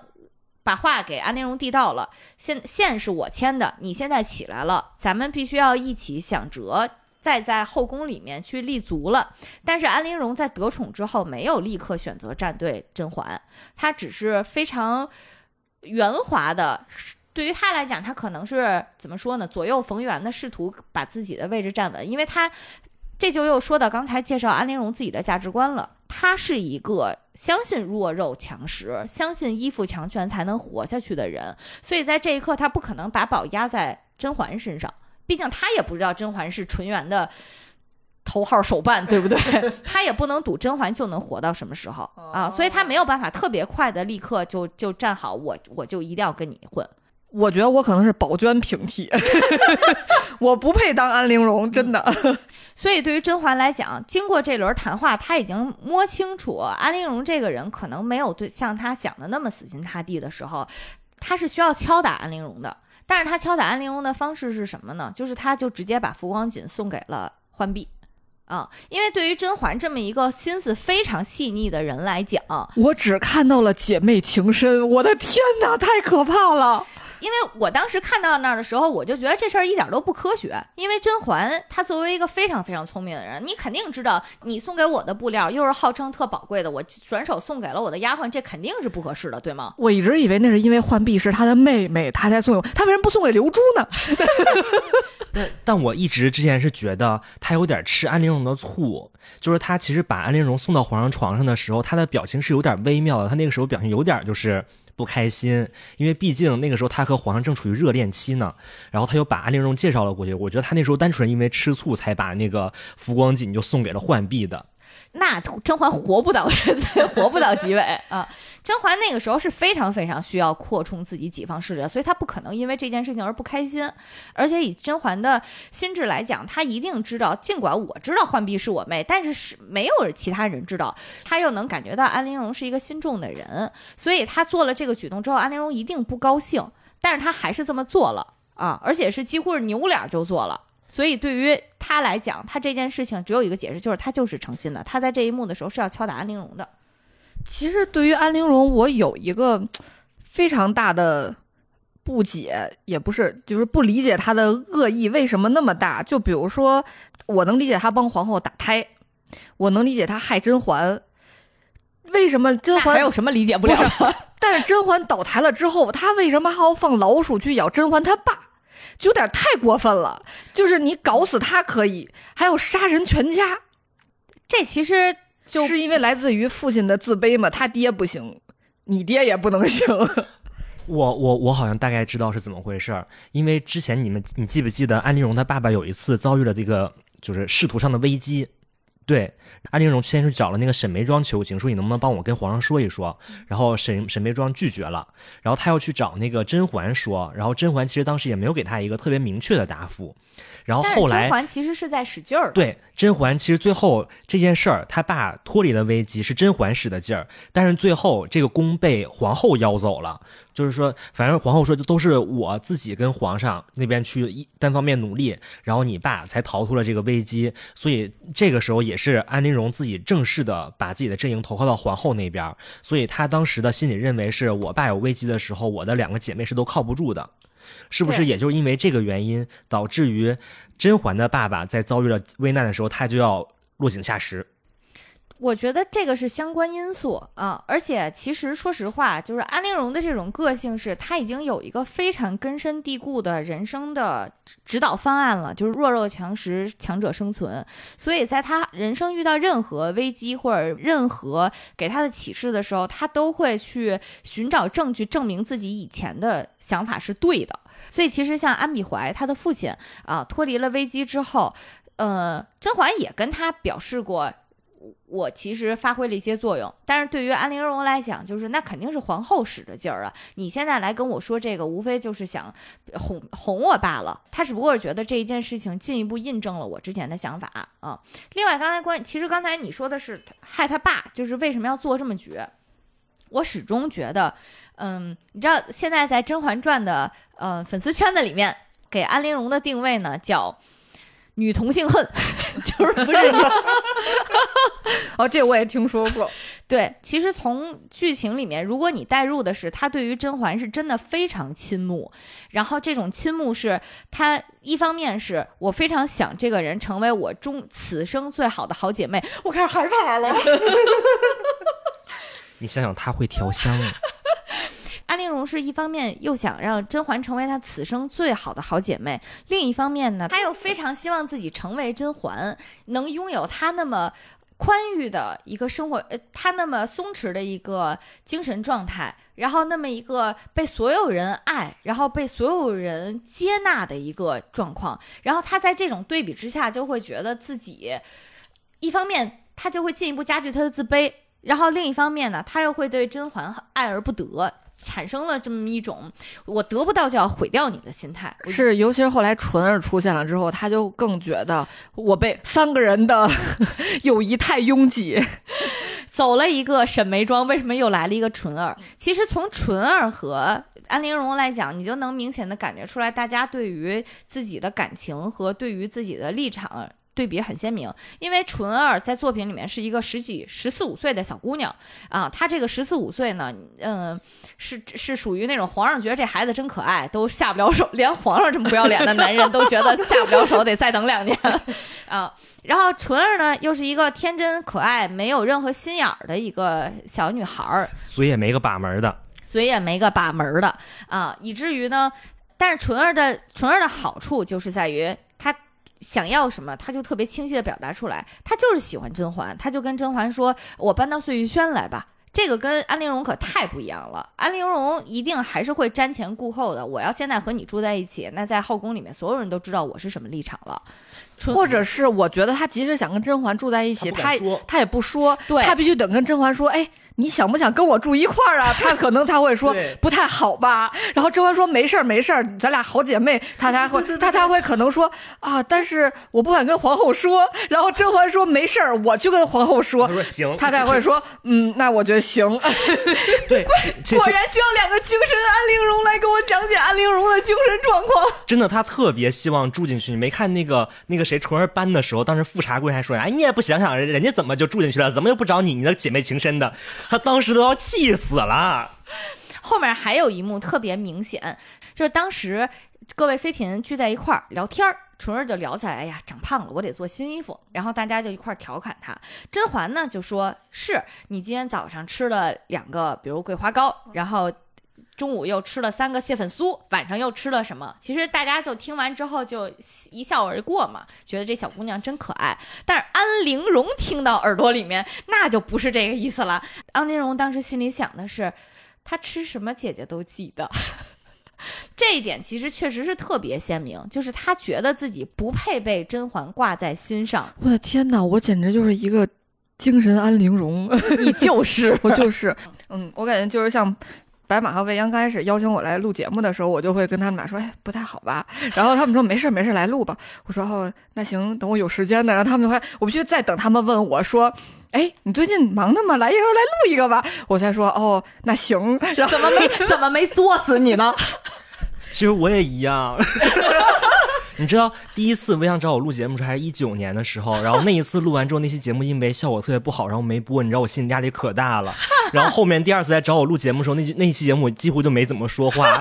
然后等到后面就是，然后前段时间我不是来又补录了一期啊，我这在在这要说了，我补录一期 Soldier Boy，对，然后说当彩蛋放，然后一直没放出来，我又不敢问，我就总觉得我说我说哎呀，我问是不是不太好，是不是因为效果不好，然后播不出来。哎，这也太好笑了！所以其实当时看到那一幕的时候，你能特别深刻的感觉出来，就是安陵容一直致力于 PUA 自己，而且 PUA 的特别成功。对他的就是最著名的话就是“原是我不配”。对他所有他视野里出现的一切事件，全部都是为了辅助。这个观点原是我不配，但是他对于甄嬛的感情其实有一点点过于复杂了。一方面呢，甄嬛在最开始给他留下的印象实在是太璀璨了，简直就是只点亮了他的人生。所以安陵容和甄嬛的感情就太复杂了一点，因为甄嬛在他眼里呢，最开始是一个。非常光辉璀璨的引路人的形象，但是在后面的过程当中，安陵容发现自己插不进去甄嬛和沈眉庄的关系，连甄嬛和纯儿她都有点插不进去了，而且但凡。对面的两个人表现出了亲密，他就会有一种自己没融进去的感觉。其实可能那两个人没有感觉，但是他不敢问，他也不敢去融入，因为他觉得自己不配。就一个人在一直在 PUA 自己的时候，你是还挺难拦他的，就是这想法根本救不了啊。所以对于安陵容来讲，后面他对于甄嬛，我觉得有很大程度上真的就是爱而不得，就是我没有办法成为你心中最重要的那个小姐妹，那我就要伤害你。让你成就是毁掉你最安稳的人生，我不能成为你心头的白月光，我就成为你心头的一根刺啊，这也行。所以我觉得他很多动机其实是这样的。其实最后这也就落成了他和甄嬛说的最后那句话，嗯就是抱歉，你的安稳人生终究是被我毁了。对，我觉得他的很多行为动机其实都是这样啊、嗯包括呃，我一直觉得安陵容的这个演员陶欣然，安陵容的这个演员陶欣然，他自己发挥特别特别好的一点，就是在后面有一幕《甄嬛传》著名景点滴血认亲的时候，那个地方应该是刚验出来六阿哥可能是温太医的儿子，然后皇上一把就把熹贵妃给推倒了，然后当时，嗯，安陵容是下意识的想去扶一下甄嬛，但是她后面又收回了回来。对那一幕，后来被很多显微镜的网友看在眼里，就是反复拉出来作为呃环鸟 CP 的一个重点课堂的点。嗯，后来也有采访陶欣然说那一幕是怎么设计出来的呢？陶欣然说没有设计，就是我当时代入了，我就觉得他导路必须要去扶他，就是那种感觉。所以我觉得那一个动作就是想碰触，然后但是又。收回手，其实是安陵容对甄嬛的很多感情的一个写照。嗯嗯，安陵容的众多情节里面，其实有一幕让我觉得特别惨。嗯，就是、像刚才蔡耀阳也介绍了，安陵容为了在后宫里生存下来，她作为一个没有家世，然后站队也站了一个非常残暴不仁的皇后队的一一个妃嫔来讲，其实她想在后宫生存下来，真的是挺靠自己的。其实从她嗓子哑了那一段儿，已经能看出来皇上对她的态度了。因为像别的妃子，可能受宠之后遇到一些事儿，会短暂的失宠一段时间，比如像眉庄。啊，像眉庄，她因为假孕事件被禁足，后面她如果想找皇上，还是很容易的事情啊。然后皇上也会主动想惦记着，哎，咱俩是不是可以再续前缘呀？就是总会有这些机会。但是对于安陵容来讲，她嗓子好的时候，皇上经常去看看她，但是她但凡没嗓子了，皇上说养着吧，然后就真的能生不见她。其实虽然说他是靠歌声吸引皇上，但是皇上每次去的时候，他都得再稍微搁一点点催情香，嗯，所以皇上才说，就是以前老去的时候就老想去，但是现在不去了又觉得不去也没什么。其实他最终靠的也不是他这个人，他还得靠一点其他的小手段。而且他靠唱歌这一点，其实皇上我觉得单纯的拿他当成一个那种娱乐自己的那种的演员，因为你看其他那种妃嫔，哪怕是那种弹个琴啊什么之类的，皇上其实都能把他，比如说就拉着他的手和他再聊一聊啊什么这，能有一些感情的沟通。但是安陵容唱完曲之后，皇上直接扔个苹果过去，哎，唱得好。对这一幕，其实对于安陵容来讲是很还挺残忍的，尤其是后面有一幕让我对皇上真的是非常非常厌恶，就是皇上和华妃在一起的时候，华妃跟点唱点曲儿一样。听说那安陵容唱的不错，你让她来给咱俩唱一段吧。我觉得这完全就不是一个宫里面，你甚至对待一个有封号的宫人的态度啊。然后当时安陵容其实。他这么敏感的人，他也不是感觉不到屈辱，他是感觉到的。然后面对这个情况的时候，是甄嬛站出来说：“那我跟你一块儿去吧。”啊，那一刻我觉得还是挺对于安陵容来讲，这不得我我我对嬛姐姐再磕一百年这种感觉。他可气完了，回去哭了一宿啊！哎呀，我这么这辈子没受过这么大委屈，就拿我当唱曲的那么来调戏着呢。对，所以他他他一直在经历这一些啊、然后呢？后面不会唱曲儿了，皇上也不理他了，他只能靠自己的能力，又是调香，又是冰系，尤其是为了冰系速成，要不说就是运动健身，还是得科学健身，循序渐进的。安陵容没有办法循序渐进，她等不了那么长时间，她就只能靠药去减肥啊，然后减肥让自己身轻如燕，同时呢，也是让自己再也没有办法怀孩子，啊，终于又靠着自己的这个呃奇怪的技能，又吸引到了皇上，在那个晚上。镜头其实是非常赤裸裸的展现了皇上和安陵容之间的这种权力的关系。皇上就像当时给他觉得他唱得好，扔了个苹果一样，在这个隔着纱帐，你就能看着皇上就还是在看表演的那个姿态，然后看着安陵容，然后安陵容呢跪在他面前，一边呢用自己特别沙哑的嗓子还在唱之前给皇上唱的那些歌，用自己非常非常纤弱的那个呃。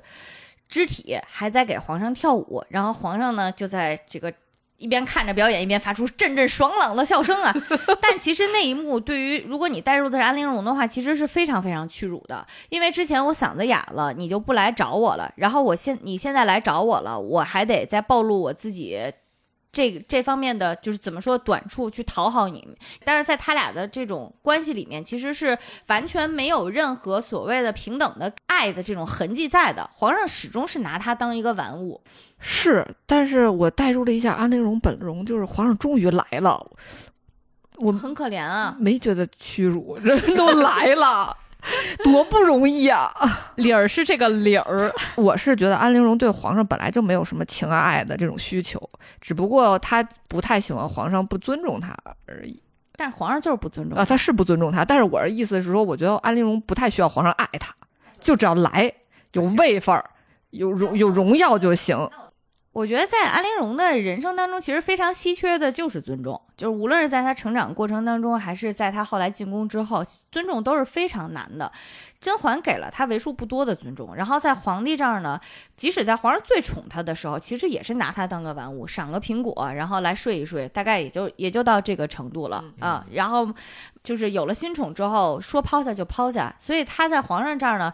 呃，尽管皇上是她赖以为生的这么一个。对象，但是呢，他在皇上这儿也从来没有得到过尊重，以至于他最后和皇上的对峙，其实也是把这一面直接爆发出来了。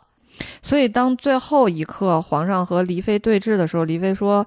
呃，这是黎妃就是最后安陵容这个封号啊，他这个黎还是一个立字，一一一边就是左边是立，右边是鸟那个字。这个他最后跟皇皇上对峙的时候说，我特别不喜欢这个封号，就是我觉得我就是你豢养的一个鸟。”所以他还有一个外号，就叫安小鸟。说你何尝尊重过我？你又何尝爱过我？嗯，但是其实皇上可能不太理解，皇上就觉得你就应该干这些事儿，我这么对你还是挺正常的。我觉得那一幕真的是挺过瘾的，就是皇上还一副我我宠了你这么多年啊，你居然背后如此狠毒。但是，但是大家如果开着弹幕看的话，可能就会发现，就是铺天盖地的都是你，你想想你自己干的那堆事儿，嗯，然后安陵容就能非常彻头彻尾的，就是冷着一张脸跟他说：“我记我不喜欢这个名字，啊，谁没有狠毒过？你对我就是像对小猫小狗一样。”所以，其实皇上对于安陵容的这个回复的态度，从皇上最后一句话也能看出来，他的最终裁断是：朕会让人日日长你的嘴，有你坐立，看宫中谁还敢放肆。他说的这个放肆，其实我个人理解是跟安陵容最后和皇上直接翻脸有关系，就都不是说因为你狠毒，所以我要把你怎么样，而是我皇上，我作为至高无上的天子，最后在教训你的时候，你居然最后能这么怼我，你没有通过我的服从性测试，你这么不服从，所以我就是你最后说了这种大逆不道的话，所以我就是要每天抽你，拿你当一个例子。啊，这一点其实也是他俩最后追求的是什么？安陵容最后追求的是尊重，然后皇上最后追求的是服从。嗯，就是对于这个安陵容和甄嬛的这个爱而不得呀，我觉得中间有一个特别大的杀手，就像法海之 许仙和白娘子一样，就是皇后。其实皇如果没有皇后搅和，我觉得安陵容和这个甄嬛的感情还是能稍微好一点的。比如说皇后特意。挑选安陵容被翻牌子的这天，劝皇上去找甄嬛。是，我觉得看看《甄嬛传》的时候非常开心的一点就是。你看几遍都能有新发现，就是比如第一遍大家在看的时候都会被华妃给吸引注意力嘛，毕竟你知道明枪易躲，暗箭难防。但是你后面再看所捋清楚所有人的动机，再重新看的话，就会发现皇后的每一句话都是有自己的目的的。嗯，就是前期皇后装的非常弱，就什么身体也不好，然后呢华妃怼她她就忍，然后有什么年大将军的夫人病了，把所有太医都招走了，哎呀皇后头疼了一宿，一个太医。都找不着，然后就是都是这种，你就觉得皇后好可怜呀。她一个皇后被华妃怎么欺负成那样了？后宫的嫔妃就只要不是华妃战队的，都是那种同仇敌忾，一定要为皇后娘娘马首是瞻。我们一定要听你的，我们一定要战胜华妃。后来才发现，原来最大的 BOSS 是皇后，就是后宫没有人能生下来孩子，都是因为皇后。嗯，就是这个打胎大队长。皇后娘娘，嗯嗯，皇后在这部剧里面承担的一个非常重要的点，其实是在说嫡庶这个制度。像前面介绍的啊，皇后她是乌拉那拉氏的庶出女，啊，而且呢，在背景介绍里面，她是在雍正还是亲王的时候先嫁给雍正的。后来呢，在她怀孕生孩子的时候，她的姐姐纯元。来照顾她，被狗皇上看上了，然后皇上呢就直接又娶了他的姐姐纯元，并且呢，纯元明显比他要受宠，受宠到什么程度？就是当皇后自己的亲生儿子不幸夭折的那天，都没有人来关心他，因为那一天大家也都知道纯元怀孕了啊。就是这个对比，我觉得还是挺惨烈的。如果带入宜修的话，因为在他那么痛苦的时刻，你别说皇上来跟他一起痛苦了，因为皇上有了大喜的新的消息，甚至他连表示自己的痛苦都是一种非常没眼力见儿的行为。所以我还挺能理解皇后应该对于皇上的这种恨，然后但是他把对皇上这种恨转移在了其他怀孕的 妃子身上。我觉得他最开始就是在他的儿子就是病死之前，他就已经非常崩溃了，因为他当时正怀着孕，然后他得到的承诺是，只要生下皇子，他就能从侧妃变成正室了。就在这个时候，他的姐姐横空出世。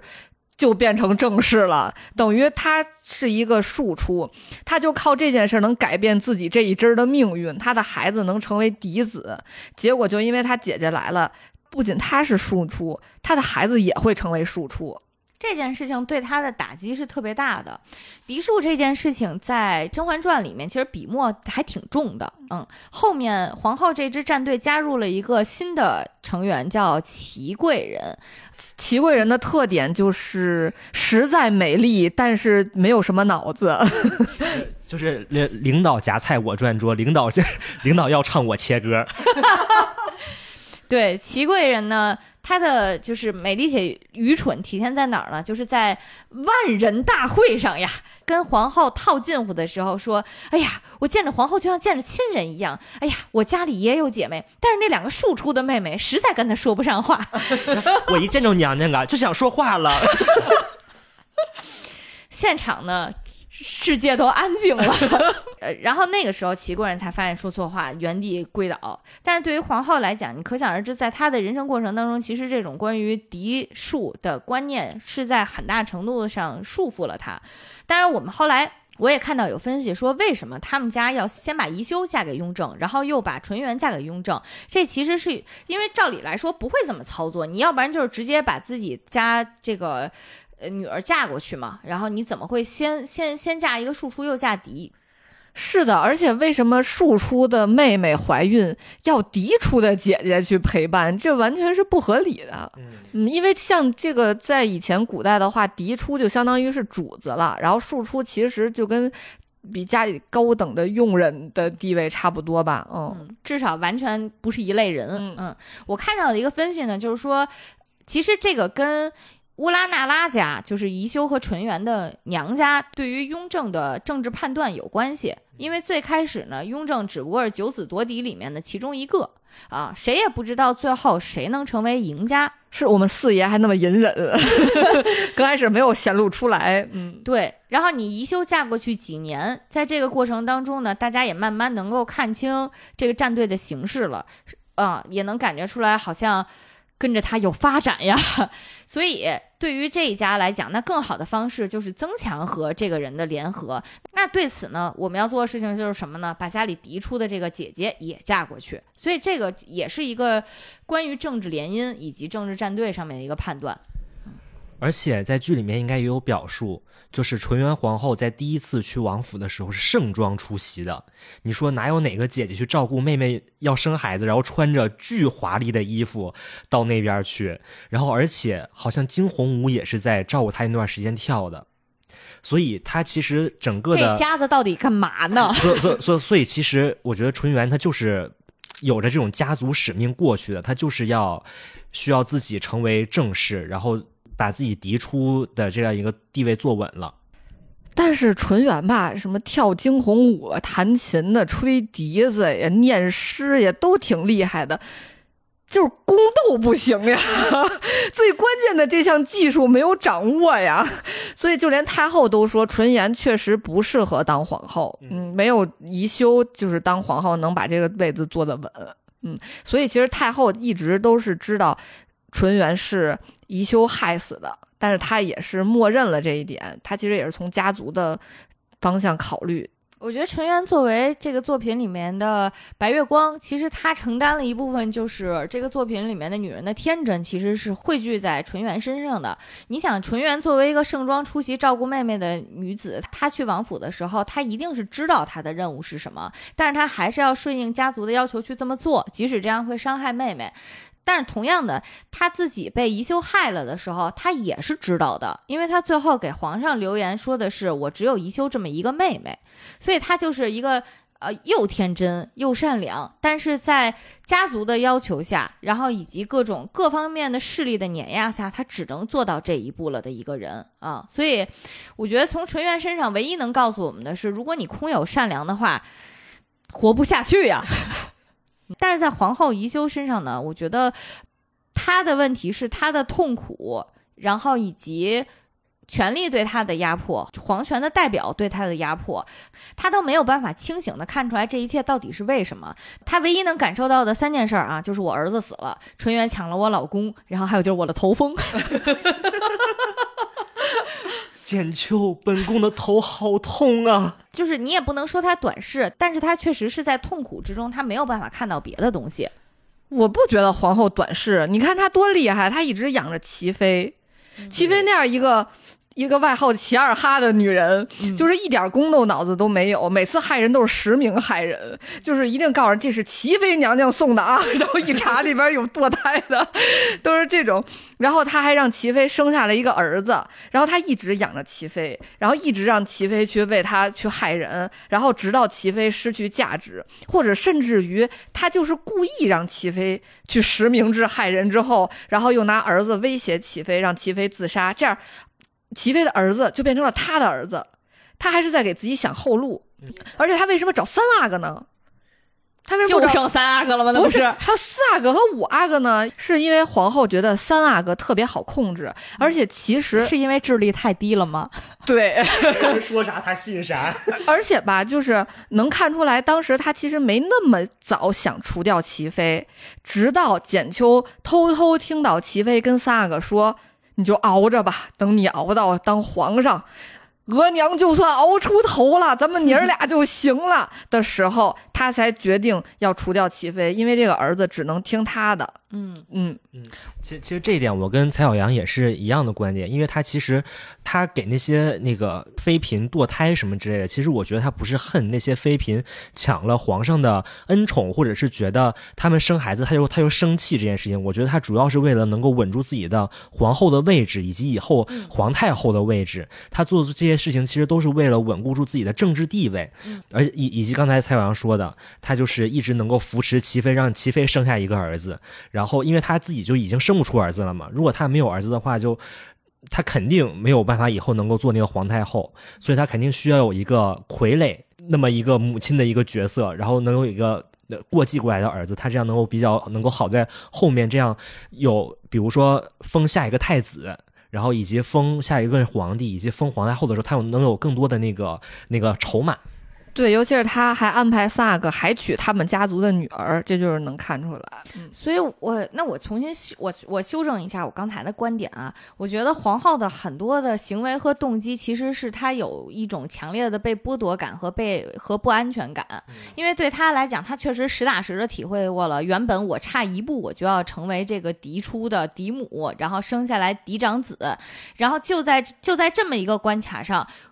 纯元进来横空，让我失去了一切。我失去了儿子，我也失去了地位。然后我现在好不容易靠着弄死了纯元，我又成为了一个皇后。但是她一定。再也不可能再有以前的安全感了。他还吃纯元的人血馒头啊，然后他还坚持不懈的，动不动就把纯元给拉出来怀念一下。所以其实我觉得他的一切的行为，其实都是因为他有这种不安全感，所以他对于权力是极度的迷恋的。他对于这些嫡长子呀、这些嫡庶之类的分别，他特别的敏感。然后他也认为这个是他应该追求的人间正道啊，有了这个就有一切。我还看到一个是说，为什么皇后这个战队，这个安琪拉战队，就乌拉那拉氏，呃，安小鸟和齐贵人啊，叫安琪拉战队。为什么这个安琪拉战队就是没有打赢这个甄嬛的战队呢？就是因为皇后完全是一个坏领导的模板。对，就是如果你的领导是这样，你就赶紧跳槽。就是首先他就是哦，他经常 PUA 他的员工，就觉得如果要，然后还会跟员工说，如果没有我，你肯定就怎么怎么怎么着，你就不行了。就皇上不会看你的，都是多亏了我，或者说多亏了我，你才能皇上给你禁足，能把你救出来，你得怎么报答我？嗯，然后还有就是他经常给员工画饼，就是他老跟安小鸟说，现在你还不适合怀孕，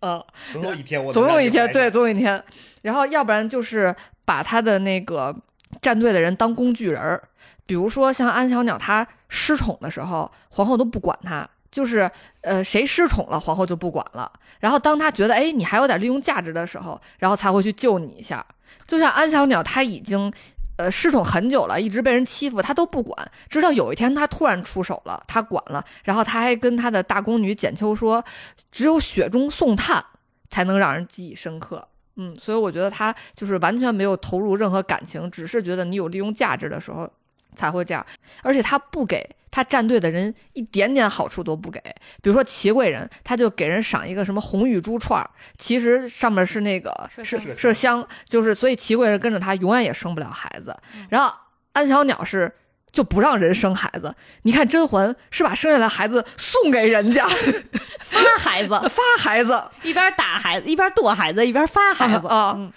但是说到这儿啊，我其实觉得这两个人的领导风格，其实和他们自己的嗯心理状况有特别密切的相关性的。因为甄嬛从小她什么都不缺，然后她也知道自己富足的时候是要适当的去给别人分一点光，然后分一点利益和资源，别人才会更好的跟着你。但是她为什么能做出这个决策？是因为她有，她真有这个资源啊。但是像皇后，像安陵容是真没有啊，就是他从小是没有经过一个我去分享的一个训练的，在他们的成长过程当中，只有不断的被剥夺。安陵容就不用说了，皇后就是剥夺了儿子，剥夺了地位，然后剥夺了爱。所以在皇后后来自己终于得势的时候，她其实自己的风格就是锱铢必较的，她不会觉得我应该把把我的这些羽翼养大。而他会觉得你们就应该受我的控制啊，在我的控制之下，我给你什么才行，但我不想给你啊。他是一个这个风格，这一点我觉得是他和甄嬛之间很大的不一样。今天先跟大家聊了安陵容和皇后这两个角色啊，因为确实《甄嬛传》的体量非常大，所以我们计划做一个系列节目啊。所以如果你有什么《甄嬛传》里特别喜欢的角色，然后想听我们优先分享的呢，请一定要在评论区给我们留言啊，我们尽量都跟大家聊到啊。不过每期结尾呢，也给大家增加一些嗯奇怪的挑战的环节。好，今天这个真学大挑战呢是听外号猜这人是谁。嗯，他六岁就能背孟子，还有一个外号叫大魔王。龙月，嗯，呃，说到龙月，就是甄嬛的第一个女儿，然后就是每次都能神助攻，帮助甄嬛扳倒她的对手。就是六岁就说出了皇额娘她推了熹 娘娘，于这种石破天惊的谎言。对，然后所以大家都称她为大魔王。嗯嗯。然后关于这一幕，其实也挺让人感慨的，就是，嗯，当龙月说出来这句话的时候，你能感觉出来，尽管这是扳倒皇后的最后一一次助攻，嗯、所以熹妃内心是高兴的，这是肯定的，但是你也能感觉熹妃也会有忧虑，因为这毕竟是她的女儿，并且她的女儿六岁就已经会说这种谎话了。太厉害了。第二个是破产姐妹，真嫔康常在，呃，这个康常在和甄嫔为什么被称为破产姐妹呢？就是她们俩长期呃混迹于后宫，呃，就是看别人的笑话，然后欺负失宠的嫔妃，然后经常因此被罚俸，而且一罚就是罚俸六个月。所以就是称为破产姐妹。嗯，本剧唯一铁 T 净白不对，莫言 这个关于莫言师太啊，他的语录是：男人会让女人伤心，还有那个给这些臭男人生孩子做什么？长街一姐。是富察贵人是吗？对，为啥呢？因为他就他在他在长街上让人挑唆齐妃长了甄嬛的嘴，所以他是长街一姐。哦，然后还有最后一个啊，氧化钙，这个我第一次问白马，他没有猜出来。氧化钙是什么呀？氧化钙是 C A O 二。曹贵人呢？为什么？曹啊，哦，什么烂梗？哎，那我再出一个，我我不知道凯凯知不知道啊？我觉得凯凯应该知道根儿频。我我当时问白马根儿频，他瞬间就告诉我了，根儿频呢，是谁啊？利频呢？为什么？太监都是没有根儿的东西。哦，对，这但但我觉得这句话好多人都说过呢。但是他是经常说，并且哦因为在这儿帮大家回忆一下啊，就是这个丽嫔呢，在设定里面她是非常漂亮，但是智力不太行的一位前期的妃嫔。嗯，她的战队呢是和华妃站在一起的，然后呢自己有一句口头禅是“太监都是没有根儿的东西”。而且他说这些话的时候，完全不避讳现场所有的太监，不管有权势的、没权势的，是皇上身边的还是什么皇后身边的，他完全不考虑。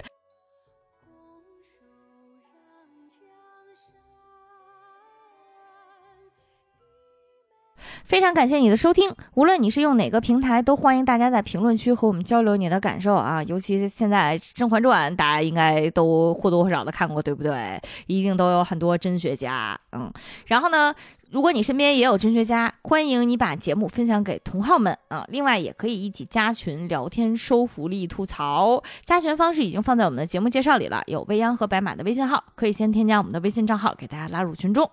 另外啊，现在各很多平台都已经支持评价专辑了，如果喜欢的话，记得给个好评。下期再见。